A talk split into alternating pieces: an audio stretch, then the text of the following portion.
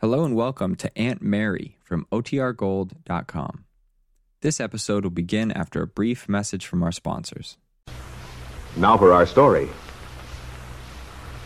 For some time, Jesse Calvert had been working slowly, carefully toward a certain goal. It was Jessie's ambition to make sure that her stepdaughter, Kit Calvert, would never return to her father's home, never again threaten Jessie's influence with Ben. Kit was mentally ill now, a patient at the Huntsville Sanitarium. And in order to achieve her purpose, Jessie had to enlist Ben's help. This she had managed by appealing to her husband's basic feeling of inferiority, which had been increased by the disgrace his daughter's actions had brought him. And today, Ben had taken the first step. He had gone to see Gerald Craig, the district attorney. He was just entering Craig's office now. Good afternoon, Gerald. Well, Ben, how are you? Sit down, won't you? Thank you. I haven't seen you in quite a while, Ben. You been ill? Why, no. What makes you ask? Oh, I thought you looked a little tired. It's nonsense. Feeling perfectly fit. Good for you, Ben.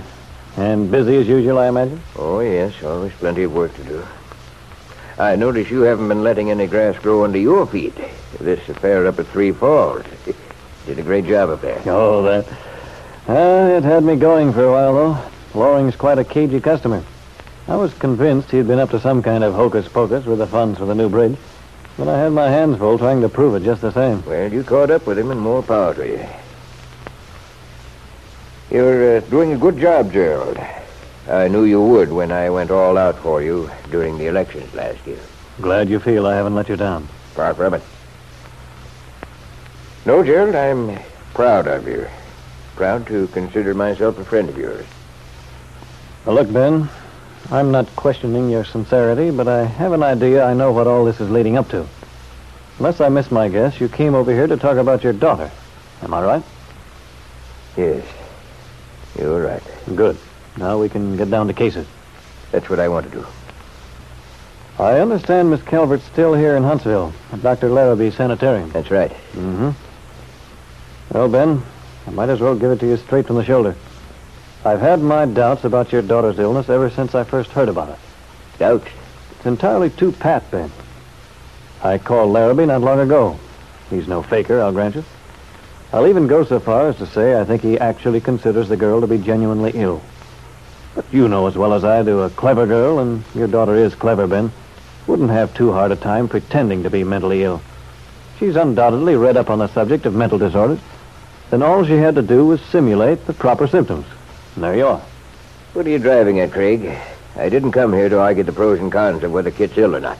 Maybe so. But the point I'm making is that Kit's illness isn't the reason I haven't brought her to trial for perjury. Not a bit of it. Frankly, I've been snowed under with a number of more urgent cases. I simply haven't gotten around to her case yet. But I intend to. And very soon. So you might as well be prepared. I only wish you would get started. The sooner the better. I beg your pardon, Ben. Did you say... I said the sooner you get started, the better I'll like it. Yes. Yes, that's what I thought you said. Oh, stop looking so flabbergasted, man. Well, after all, Ben, it's a rare thing for a man to come around to the DA's office and practically beg to have his daughter brought to trial on a charge as serious as perjury. Even if he happens to know she's guilty? Even then. The average parent will do anything to protect the family name. You sound rather critical, Gerald. I'm surprised at you. I should think you'd be glad to run into an honest man for a change. One who is interested in justice, upholding the law. Yes, of course I am, but... Well... But what? Well, look here, Ben. Let's be honest. We know each other, understand each other. When you talk about being interested in justice, well, to me that sounds pretty thin as a reason. I meant it. But there is more to it than that, Gerald, I'll be frank with you. Kit deceived me. I had nothing to do with her taking that fender woman's child. But I know most people around here believe that I did. I want my name cleared. And the only way is for Kit to take the punishment she deserves. I see. Well, when you put it that way, I can understand. Good. But, Gerald, instead of questioning my motives, it seems to me you ought to think of your own position. Yes? How's that? Well, as things stand now, people may even suspect you of skullduggery. After all, Kit's uncle David Bowman is quite an influential man. So am I. So it's very likely people are saying we got to you somehow. Persuaded you to let the case drop. And they might not be too far off. What do you mean by that? I mean that I agree with you when you say Kit might be just pretending to be ill. I won't come right out and accuse Dr. Larrabee of accepting bribes. But my brother-in-law, David Bowman's been over there quite a lot. And David's a wealthy man. He could have let Larrabee know in a subtle way that it would be to his interest to stretch a point in making his diagnosis. There are ways, you know. An endowment to the sanitarium, for instance? Could be. I don't pretend to be perfect, but I certainly don't approve of that sort of thing. Naturally, the idea of having my daughter tried for perjury is painful to me.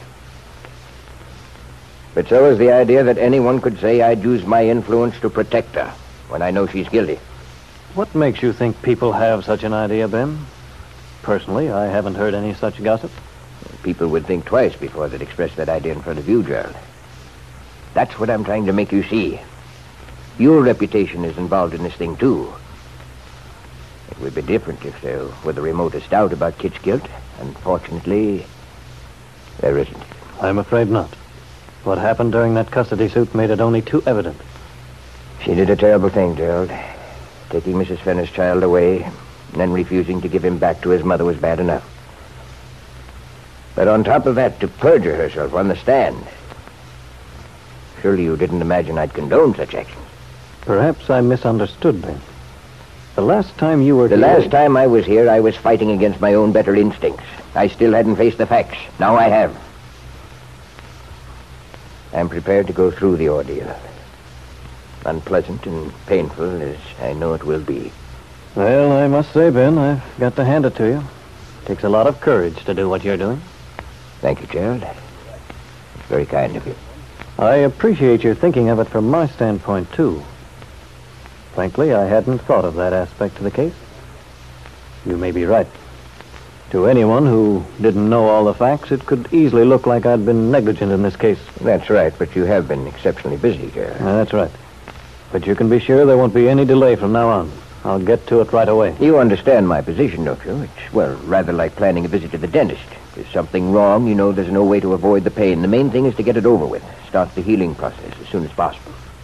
Ben, regardless of what you say, I wonder if you realize what this perjury trial will mean to Kit. If she's found guilty. I think I do. A prison sentence, almost without question. Possibly as long as 5 years? Yes, I know. It's a terrible thing to contemplate. My own daughter.